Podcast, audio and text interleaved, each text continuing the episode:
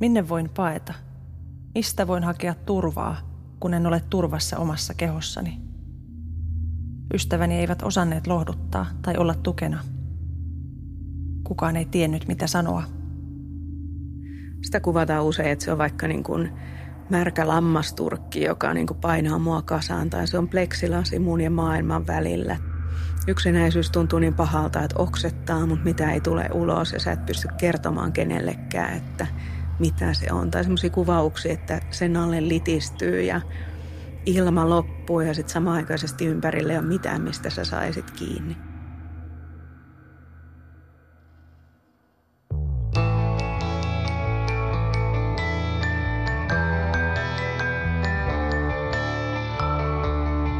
Siinä lukikin, että niin kuin ilmaista kuuntelemista, että kerro minulle mitä haluat.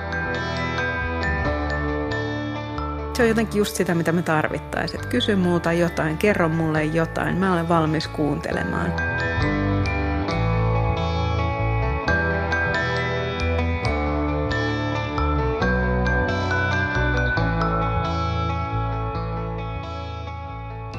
Minä olen Satu Kivelä. Kuuntelet sarjaa Havaintoja ihmisestä, joka selvittää ihmisyyden mysteerejä. Sarjassa pureudutaan ihmisen käytökseen vaikuttaviin ilmiöihin sekä kokemusten että tutkimustiedon avulla. Kaikki jaksoissa kuultavat kokemukset on aitoja. Suomalaiset on lähettäneet niitä mailitse tai somen kautta. Vain nimiä on vaihdettu. Meneillään on kahden jakson sarja yksinäisyydestä. Tässä jaksossa selviää, miten yksinäisyys hakkeroi ihmisen ajattelua – Yritän myös selvittää, miksi ihminen voi olla yksinäinen läheisistään huolimatta. Kuinka ulkopuolinen voi auttaa?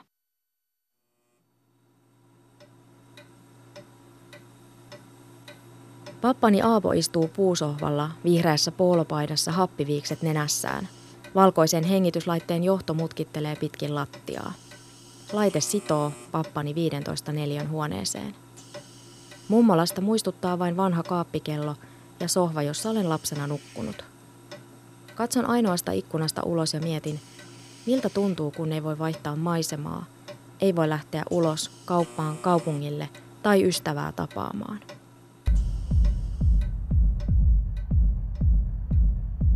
Saara, 27 vuotta. Kaverini elivät täysillä viimeisiä opiskeluvuosiaan. Oli juhlia, oli romansseja, ulkomaanmatkoja – Olin sairaslomalla vajaan vuoden ja sytostaattihoidoista niin väsynyt, että menin iltaisin nukkumaan yhdeksältä.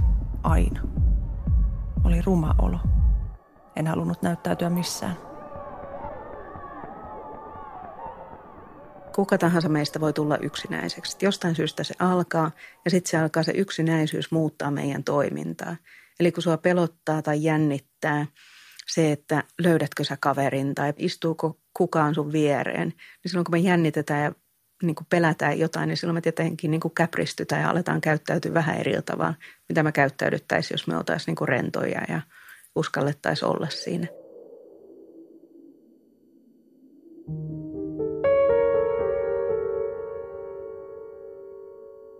Oltiin kaikki aivan liian nuoria ja peloissamme. Asuin Turussa, parhaat ystäväni Helsingissä – vaikka pohjimmiltani olin koko sairauden ajan sitkeä ja elämän myönteinen, eristäydyin. En jaksanut selittää kavereille, miltä musta tuntui tai mikä olisi seuraava askel hoidoissa. Olin 27-vuotias ja mulla oli rintasyöpä.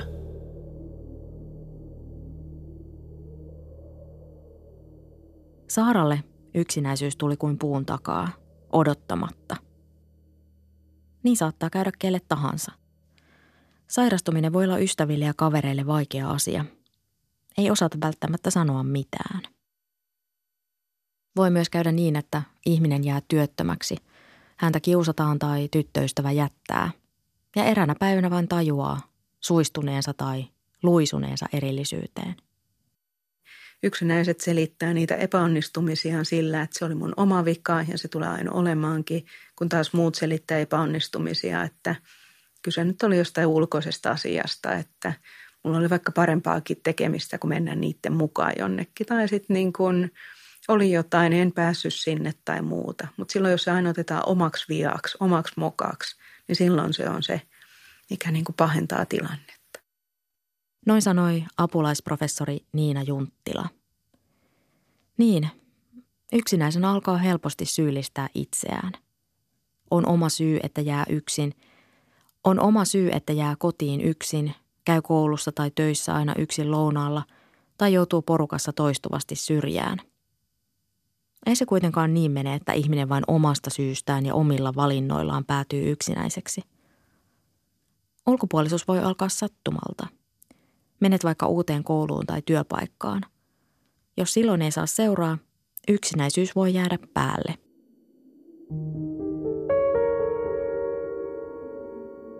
Yksinäisyys on suhteellisen pysyvää, tai se on itse asiassa niin todella pysyvää. Yläkouluaikana kasiluokan kevään yksinäisyydestä 95 prosenttia melkein selittyy puoli vuotta aikaisemmalla yksinäisyydellä. Mutta sitten taas siellä heti yläkoulun alussa, niin siellä on todennäköisempää, että se yksinäisyys muuttuu.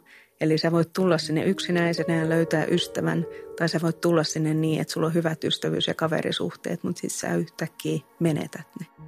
Eli näissä siirtymäkohdissa, niin se on aina, se on sekä niin uhka, että se on myös mahdollisuus, ja sen takia niihin pitäisi kiinnittää enemmän huomioon. Että yliopisto-opiskelijoilla se on valtava iso riski siinä, että sä et pääsekään yhtäkkiä mukaan sinne opiskelijaporukoihin ja sitten siinä on tärkeää myös se ensimmäinen puoli vuotta, että jos silloin pääset mukaan, niin todennäköisesti pysyt mukana. Jos et, niin silloin oot se, joka pysyy ulkopuolisena todennäköisesti sen koko opiskelua ja pitkään siellä.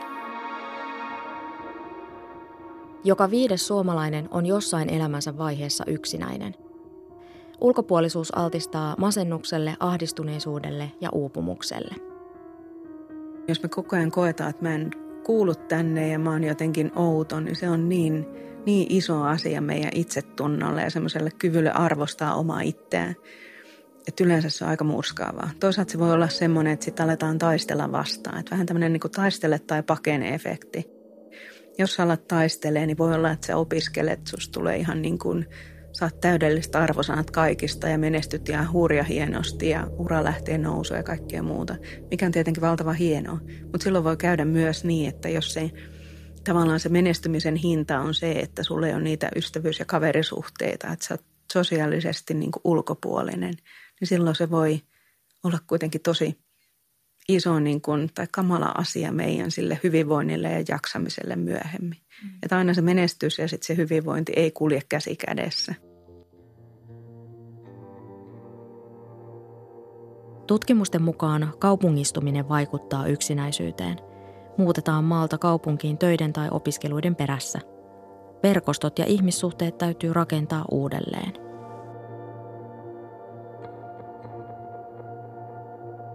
Ei ole aina helppoa tehdä tuttavuutta uusien ihmisten kanssa. Riskinä on aina torjunta, ja sehän kirpaisee ketä tahansa. En tiedä, voiko läheisen yksinäisyyttä välttämättä edes nähdä. Monista ei uskoisi heidän kokevan yksinäisyyttä, elleivät he siitä puhu. Olen itse käynyt yksinäisyyden huipulla. Muut varmaan luulivat kaiken olevan kuten ennenkin. Lähdin juuriltani ja menin niin kauas vapauteen, että lopulta olin vain minä ja yksinäisyyteni. Aina ympärilläni on ollut ihmisiä. Yhtäkkiä kukaan ei kaivannut, puhelin ei soinut, ketään en tavannut. Olin vain minä ja ajatukseni. Aloin jopa kyseenalaistaa olemassaoloani. Turkulainen Saara putosi yksinäisyyteen rintasyövän takia. Sain yllättäen myös työtarjouksia – etenin uralla. Se oli mahtavaa, mutta myös uuvuttavaa. Teeskentelin töissä, että olin täysin ok. Pelkäsin, että mut leimattaisiin hyödyttömäksi sairauteni takia. Poikaystäväni asui eri kaupungissa. Olimme rakastuneita. Sairastumiseni tiesi kriisiä. Aluksi hän lupasi olla tukenani. Minä sanoin, etten vaadi häneltä mitään – sitten tulivat arvet. Hänen oli vaikea katsoa vartaloani, niin minunkin. Sitten lähtivät hiukset. Hän sanoi olevansa tukenani, mutta tuntui aina vain etäisemmältä. Kun hoidot loppuivat, olin valmis aloittamaan kaiken puhtaalta pöydältä. Tulin jätetyksi. Ympärilläni oli myös ystäviä, jotka olivat läsnä ja välittivät. Ja perhe, kaikki yrittivät. Mutta kun yksinäisyyden tunne on ankkuroitunut kehoon, siitä ei pääse eroon.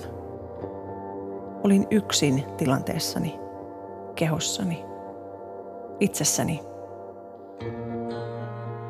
Erillisyys ei välttämättä näy ulospäin. Kuka muka haluaa näyttää yksinäiseltä? En osaa edes kuvitella Saaran tilannetta. Sekin tuntuu karulta, että poikaystävä jättää tuollaisessa elämänvaiheessa. Toisaalta en voi tietää, millaista poikaystävällä itsellään on ollut. Yksinäisyys vaikuttaa ihmisen ajatteluun ja aiheuttaa muitakin muutoksia. Näin kertoo apulaisprofessori Niina Junttila. Yksinäisyys lisää stressiä ja stressi nostaa kortisolia ja kortisoli taas niin kuin vaikuttaa elimistöön negatiivisesti, kun jatkuu pitkään korkealla. Silmänliiketutkimuksista me nähdään, että yksinäiset kiinnittää huomioon erilaisiin asioihin kuin muut ihmiset. Eli silloin aletaan nähdä niitä niin kuin semmoisia muita ihmisiä, jotka on vaikka niin kuin ryhmän reunalla tai jotka koetaan jotenkin vaaralliseksi tai niin kuin erikoiseksi, niin heihin kiinnittyy enemmän huomiota ja se lisää taas sitä omaa pelkoa ja ahdistusta. Ja mikä yksinäisyyteen on niin kuin, mun mielestä ehkä se pahin asia on se, että se alkaa muuttaa meidän ajattelumalleja. Eli yksinäinen alkaa ajatella, että mä en kelpaa nyt ja mä en tule kelpaamaan koskaan muutenkaan – tai että kaikki nauraa ja ne nauraa mulle, koska mä oon niin huono ihminen. Tai ne ei halua ottaa mua mukaan mihinkään, koska mä en kuitenkaan osaa olla siellä. Sitten mä sanon jotain väärää. Eli aletaan jotenkin niin kuin, ennen kuin se asia edes tapahtuu, niin aletaan miettiä, että tässä käy kuitenkin huonosti. Ja silloin se estää niitä asioita tapahtumasta. Ei ole olemassa yksinkertaisia ratkaisuja. Tilanteet on monimutkaisia myös läheisille, eikä apua välttämättä saa – Silti pitäisi osata toimia oikealla tavalla. Siis jos jokin ilmiselvän oikea tapa yleensä on edes olemassa. Sen tietää Pekka, joka vaimonsa kanssa tajusi yhtäkkiä, että perheen 16-vuotias ei ollutkaan pelkästään sulkeutunut. Aika seisahtui sinä iltapäivänä, kun me tajusimme, että meillä asui yksinäisyyteen ja ahdistukseen kadonnut nuori. Nuori, joka oli yrittänyt kuolla.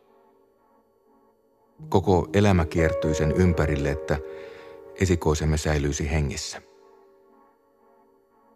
Lapsi, joka ei ollutkaan vain murahteleva murrosikäinen, vaan itsetuhoinen ja syvästi toivoton. Me vanhemmatkin putosimme mustaan aukkoon.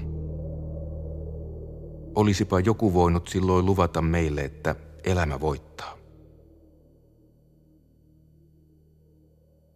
Minäkin tiedän, miltä tuntuu, kun rakas ihminen on yksinäinen. Tulee petturimainen fiilis ja painava syyllisyys. Vapaalla oli aikaa olla läsnä elämässäni, kun olin lapsi. Minä taas jäin velkaa, koska en pystynyt aikuisena olemaan papan kanssa tarpeeksi. Näin jälkikäteen en vieläkään tiedä, miten olisin köyhänä opiskelijana voinut järjestää elämäni niin, että olisin voinut nähdä pappaani useammin. Papan luokse on yli 700 kilometriä. Soitan, kirjoitan kirjeitä, lähetän kortteja. Käymään pääsen muutaman kerran vuodessa. Ennen niin aktiivisen papan viimeiset vuodet matelevat pienessä huoneessa, yleensä yksin. Kaikki ystävät ovat kuolleet. Muistan, kun me mentiin papan kanssa katsomaan käärmettä Tampereen säästötekskauppaan. Joululomalla pappa tuli meille ja me leivottiin niin paljon pipareita ja torttuja, että äiti kimpaantui, että mihin kaikki leipomukset oikein laitetaan. Viimeisinä vuosina on papalla ei ollut paljon keinoja murtautua erillisyydestään. Hänellä oli kuitenkin muistoja. Tosi vähänpä minä tiedän, lohduttiko se yhtään.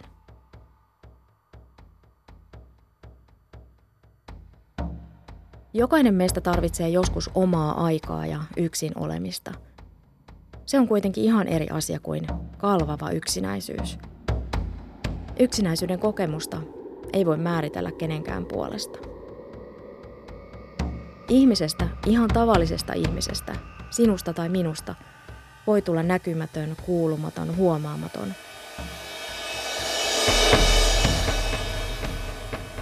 Sellainen kokemus aktivoituu aivoissa samassa kohdassa kuin fyysinen kipu.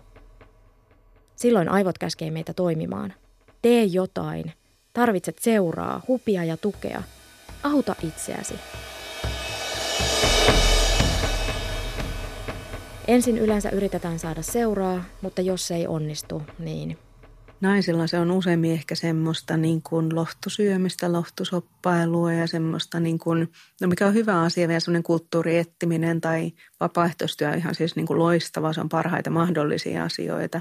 Mutta sitten stereotyyppisesti vähän miehin se on sitä, että juodaan enemmän, enemmän päihteitä, enemmän kotisohvaa, enemmän kaikenlaista sitä, että jäädään sinne kotiin eikä haluta enää mennä mihinkään ulkopuolelle.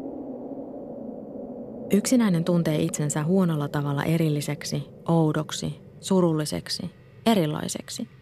Sellainen voi johtaa äärimmäisyyksiin, sanoo yksinäisyystutkija Niina Junttila. Nuoremmilla, jos mä ajatellaan erityisesti nuoret tytöt, niin viiltelee paljon itseään. Mikä jotenkin niin kuin kuulostaa ehkä absurdilta, että jos susta tuntuu pahalta, niin sä saat niin itse tuntemaan vielä enemmän pahaa. Mutta mä olettaisin, että se liittyy siihen, just mikä mä sanoin, niin aivoissa sosiaalinen kipu ja fyysinen kipu. Että jos sä oot yksinäinen, susta tuntuu pahalta, että sua ei hyväksytä, niin sä et pysty sitä kontrolloimaan. Mutta se, että sä viillät itse ja satutat fyysisesti, niin sä pystyt kontrolloimaan se. Sä oot silloin jotenkin niin kuin sen kivun herra siinä kohtaa ja pystyt määrittelemään sitä. Kun sitten taas sitä yksinäisyyttä, sen jatkumusta ei välttämättä pysty. Ulkopuolisuuteen liittyy vahvasti häpeä. Joskus voi olla niin, että ainoa, jolle yksinäisyydestä uskalletaan kertoa, on tutkija. Hän oli semmoinen pieni 11-vuotias tyttö siis. Meillä oli semmoinen isompi, laajempi tutkimusprojekti Turussa ja siinä oli pitkät lomakkeet ja sitten oli lopussa semmoinen tyhjä, tyhjä kohta, että voit kirjoittaa tähän jotain, jos haluat. Ja tämä tyttö kirjoitti siitä, että – että hänestä tuntuu tosi pahalta, että häntä on kiusattu ja häntä ei huomata ja se on ihan sama, että onko mä olemassa vai ei. Et joskus tuntuu, että jos nyt hävisi pois, niin kuka sitä edes huomaa. Ja tähän on että en mä jaksa elää täällä haamuna, haamuna maailmassa, että niin kuin parempi jotenkin olla sitten kokonaan pois. Et se oli nimetön kertomus tältä tytöltä – silloin, mutta totta kai meidän pitää lastensuojelulakia ja muiden takia selvittää, että kenestä oli kyse. Ja että se, mikä jotenkin mua silloin itteeni hätkähdytti ainakin, oli se, että aikuisena kuvittelee, että sä näet, että jos pieni 11-vuotias kokee niin, niin pahaa oloa, että hän haluaisi mieluummin olla pois täältä kuin olla olemassa, niin kyllähän se pitäisi näkyä ulospäin. Mutta ei se näkynyt. Hän oli siis sellainen kiltti, kunnollinen, tunnollinen tyttö, että hän sai ysejä ja kymppejä kokeista ja – oli ihan mallioppilas luokassa ja ei aiheuttanut mitään murheita huolta kotona ja välitunnit seisoi muiden tyttöjen kanssa, koska hän oli myös niin älykäs, että hän ymmärsi, että jos hän vetäytyy erikseen muista, niin hän voi tulla vielä kiusatuksi tai voi niin kuin tapahtua jotain vielä pahempaa. Mutta se, että hänellä oli hirveän paha olo ja hän halusi siitä jollekin kertoa, ei meillä pitäisi olla yhteiskunta niin, että ainoa paikka, mihin sä uskallat kertoa, on se, että joku tutkija tulee kouluun ja sä saat kirjoittaa paperille nimettömänä. Yksinäisyydestä aiheutuva häpeä on myös aikuisille tuttu tunne. Pyysin suomalaisilta etukäteen kokemuksia yksinäisyydestä. Kaikki tarinat eivät mahtuneet sarjaan mukaan, mutta kaikki ovat silti tärkeitä. Ne ovat auttaneet minua hahmottamaan, miten moninaista yksinäisyys voi olla. Moni tarinansa lähettänyt kertoo, että jos uskaltaa sanoa olevansa yksinäinen, riskinä on, että kukaan ei halua kuulla sellaista. Kuulostaa tilanteelta. Kipeä erillisyys on tosi sotkunen vyyhti. Sitä ei ole helppo kirjaa auki. Yksinäisyys se on meille niin kuin häpeä leima. Se on osoitus siitä, että mä oon epäonnistunut mun sosiaalisessa suhteessani. Silloin, jos on kyse vanhuksista, niin silloin se on ehkä vielä niin kuin jossain määrin semmoinen ei niin häpeällistä, että jos on vaikka puoliso kuollut tai sulla ei ole enää niitä kaveri, niin kuin olemassa ihmisiä tai sä et pääse itse liikkumaan, niin silloin se on ihan hyväksyttävää, että sä voit olla yksinäinen, sä voit kokea sitä. Mä en tarkoita, että se olisi mitenkään pienempi asia tai vähäisempi, mutta silloin se ei ole semmoinen merkki sun omasta epäonnistumisesta. Mitä se taas on lapsille nuorille työikäisillä aikuisilla. Koska kun ajatellaan, että ne kaikki mahdollisuudet on olemassa luoda sosiaalisia suhteita, mutta silti sä et pysty, niin silloin se koetaan tosi, tosi isona niin kuin häpeänä. Jos kyse on lapsesta tai nuoresta, niin ehdottomasti pitää puhua jollekin aikuiselle. Tai vaikka kyse olisi aikuisesta, niin mun mielestä jos sä koet sitä, että kukaan ei huomaa mua tai työpaikalla kaikki kääntää selkänsä, niin kyllä sun pitää kertoa siitä esimiehelle, lähiesimiehelle tai sitten mennä puhumaan työterveydenhoitajalle tai jollekin. Et ei meidän tarvitse olla niin vahvoja, että me kestetään mitä tahansa. Et meillä on ihan, me ollaan ihmisiä, meillä on oikeus niin kuin kokea kipua ja sitä pahaa oloa ja meidän pitää kertoa sitä eteenpäin. Koska jos se aina vaan kätketään, laitetaan oikein syvälle sisälle, niin ja sitä kuka huomaa.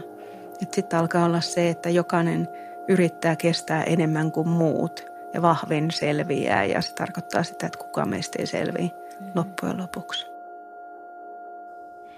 Sitten on tietenkin tosi nuoret, ne alle kaksikymppiset.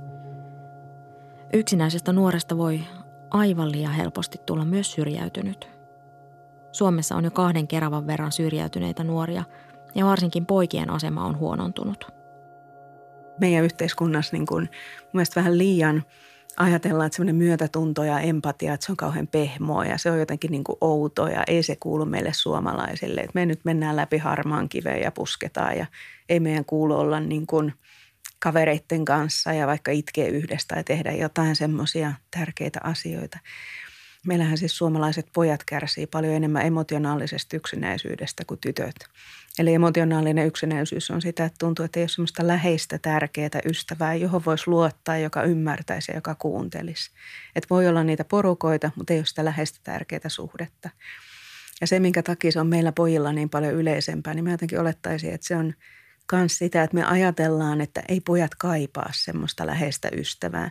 Ja silloin kun me asetetaan se mielikuva, niin silloin poika, joka kaipaa sitä läheistä ystävää, niin hän kokee, että hänessä on nyt jotain pielessä. Hän on jotenkin niin kuin vääränlainen ja hän tuntee ja kokee väärin. Niin silloin ihminen alkaa muuttaa niitä, rakentaa sitä vähän suojakilpeä ja miettii, että en mä nyt oikeasti olekaan sitten semmoinen ja olen toisenlainen.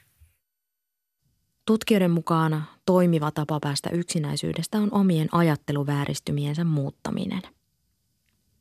Jos odottaa jotakuta vieressä lounaspöydässä, eikä kukaan tulekaan, se ei tarkoita, että niin käy aina. Yksinäisyys hakkeroi aivot ja ratkaisuksi tarjotaan oman ajattelun muuttamista. Siis kuulostaa hyvältä neuvolta, mutta siis takulla todella vaikea toteuttaa. Yksinhuoltaja Kaisa tietää tämän omasta kokemuksestaan. Suurin syy ehkä kuitenkin oman pään sisällä. Masennus tuo oman osansa. Ja kyllä sitä yksinhuoltajana aina jotenkin kokee erilaisuutta kahden vanhemman perheiden parissa. Kokemus siitä, että teen kaiken yksin, ei ole toisia käsiä, tuloja tai aikaa. Monimutkainen vyyhti, sitä on hirvittävän vaikea pukea sanoiksi. Totaaliyksinhuoltajuus on usein myös yksinäisyyttä. Vanhemmuuteen liittyvien asioiden jakaminen puuttuu. Erityisesti se tuntuu vaikka päiväkodin vanhempainillassa, joulujuhlassa tai muissa sellaisissa. Varsinkin pitkään jatkunut yksinäisyys vaikuttaa siihen, miten ihminen ajattelee ja toimii. Itseään ei aina voi auttaa – Silloin pitää toisen ihmisen tai yhteiskunnan tulla apuun. Näin sanoo Niina Junttila. Taas jos verrataan vaikka siihen fyysisen kipuun, niin jos sulla on selkä vähän nyrjähtänyt, että se on vähän kipeä, niin sähän pystyt itse vaikka treenaamaan ja venyttelemään tai jotain. Mutta jos sulla on selkä katki, niin et, et pysty itse tekemään enää mitään. Sitten sä tarvit jonkun toisen apua. Yksinäisyys voi mennä samalla tavalla. Tai se ulkopuolisuus, paha olo, masennus ja ahdistuneisuus, niin se voi mennä niin yli, että silloin itse ei enää pysty tekemään mitään semmoista, jotta pääsisi siitä ulos. Että silloin tarvitaan muita. Miten me ymmärrettäisiin toisiamme paremmin? Toisten yksinäisyyttä ei välttämättä näe. Ja auttaminenkaan ei ole mitenkään yksinkertaista. Syyllisyys ja huoli. Niistä me vanhempina emme päässeet eroon. Millainen vanhempi ei huomaa, että hänen murrosikäisensä on itsetuhoisuuteen saakka yksinäinen ja ahdistunut. En usko, että meistä olisi puolisoni kanssa ollut mihinkään ilman toisiamme ja lähipiiriämme. Me olimme onnekkaita. Meillä on ystäviä, sisaruksia ja omat vanhemmat, jotka auttoivat arjessa, eivätkä antaneet meidän upota. Ja meillä on toinenkin lapsi, joka tarvitsee perhettään. Yhteiskunnan ja koulun tarjoama tuki jäi vähiin, eikä yksinäisyydestä sairastuneen nuoren auttamiseksi ole olemassa käsikirjaa. Me pidimme itsemme kasassa lasten edessä, mutta kun kunkin päivän välttämättömät hommat oli hoidettu, muut asiat jäivät hoitamatta, ja saatoimme juttua nojatuoliin tuijottamaan seinää. Sosiologian uran uurtajiin kuuluva Emil Durkheim katsoi aikoinaan, että ihmistä suojaa yksinäisyydeltä etenkin ryhmään kuuluminen ja rituaalit. Ihmisen on hyvä olla osa isompaa kokonaisuutta.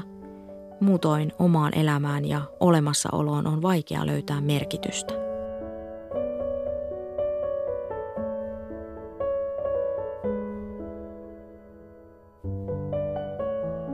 Tuntui siltä, että arkeen piti joka tapauksessa saada selkeyttä ja tekemistä.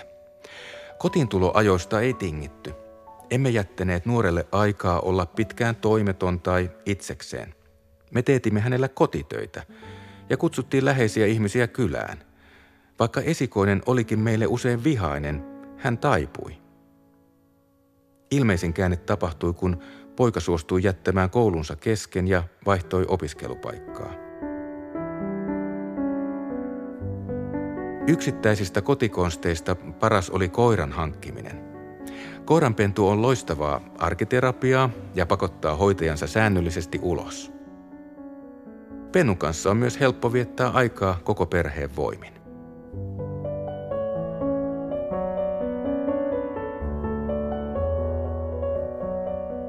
Mielestäni oli ihana, mä olin, juoksin tuolla Stokkaa edessä, olikohan vielä joku lumipyry ja sitten mä jotenkin ohi kävellessäni huomasin, että siinä seisoi kaksi tyttöä, heillä oli pahvikyltit ja mä niin kuin huomasin, että sinä lukikin, että niin kuin ilmaista kuuntelemista, että kerro minulle mitä haluat. Nyt mun on pakko pysähtyä ja kääntyä takaisin ja kertoa heille, että te olette ihania, että kuinka te uskallattekin tehdä noin. Ja oli siis valtavan, se on jotenkin just sitä, mitä me tarvittaisiin. Että kysy muuta jotain, kerro mulle jotain, mä olen valmis kuuntelemaan. Mutta se tarvii tehdä jotenkin tolleen räväkästi, että ei me ei me yleensä ehkä niin kuin naapurilta kysytä, että mitä sulle kuuluu, koska vaikka se olisi niin kuin se sama, sama asia.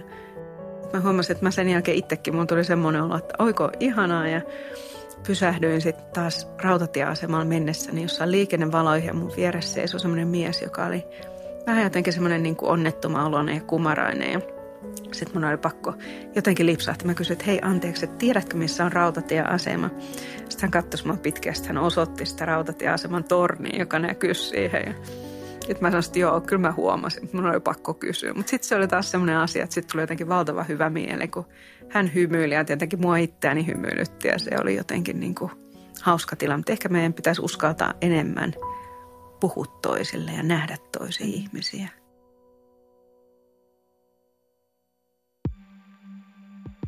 Kun hoidot olivat ohi, hiukseni kasvoivat hiljalleen takaisin. Oli kesä. Tuntui, että voin olla oma itseni. Kaipasin varoen ihmisten ilmoille. Ensin oli siskonpojan ristiäiset, joihin osallistuin siilitukassa ja kukkamekossa. Ensimmäistä kertaa ilman huivia pään ympärillä. Enimmäkseen olin kuitenkin sydänsuruissani kesämökillä. Puhuin paljon äitini kanssa – Itkin. Kohtasin entisen poikaystäväni myöhemmin juhlissa. Olimme humalassa. Riitelimme. Huusin ja itkin kaikkien nähden. Emme olleet käsitelleet asioita tarpeeksi yhdessä. Oli vapauttavaa näyttää, miltä minusta oikeasti tuntui. Olin hävennyt itseäni ja ajatellut, että koska olen sairastanut syövän, Minusta ei enää olisi tyttöystäväksi kenellekään.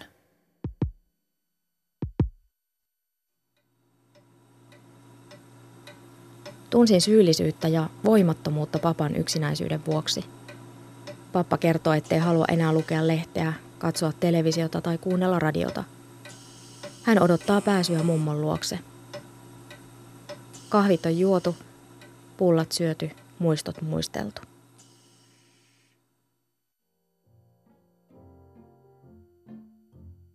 Me emme tiedä, mikä lopulta katkaisi poikamme yksinäisyyden ja helpotti ahdistuneisuutta. Ei varmaankaan mikään yksittäinen kokemus tai auttamisyritys, vaan monen asian summa. Hiljalleen alkoi kertyä enemmän hyviä kuin huonoja päiviä, mutta aikaa kului pari vuotta. Vaikka emme uskalla tuudittautua ajatukseen, että kaikki on hienosti, tunnelin päässä näkyy valoa. Esikoisemme on jaloillaan, vaikkakin huterasti. Hänellä on opiskelupaikka, sovittua kesätyötä ja nyt jo terapiaakin. Ja mikä tärkeintä, uusia kavereita ja tulevaisuuden suunnitelmia. Meillä on yhä kaksi lasta. Se on meidän elämämme paras lahja. Tapasin myöhemmin festareilla erään tyypin. Hän oli kiva ja hyvännäköinen, minkä vuoksi olin varma, ettei hän voi oikeasti olla kiva. Oli hän. Tämä tyyppi on nykyään mieheni. Kerroin hänelle kaiken ja tunsin, että hän hyväksyi minut sellaisenaan. Se oli käännekohta. Samaan aikaan sain uuden opiskelupaikan ja muutin Turusta Helsinkiin. Näiden muutosten myötä kaikki alkoi alusta. Kun menen vuosikontrolliin syöpäpolille, ahdistus ja yksinäisyyden tunne heräävät herkästi.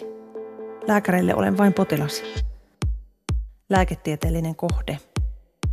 Tuntuu siltä kuin olisi saman tekevää kuka olet, mitä teet, mistä tykkäät tai mitkä ovat elämän tavoitteesi.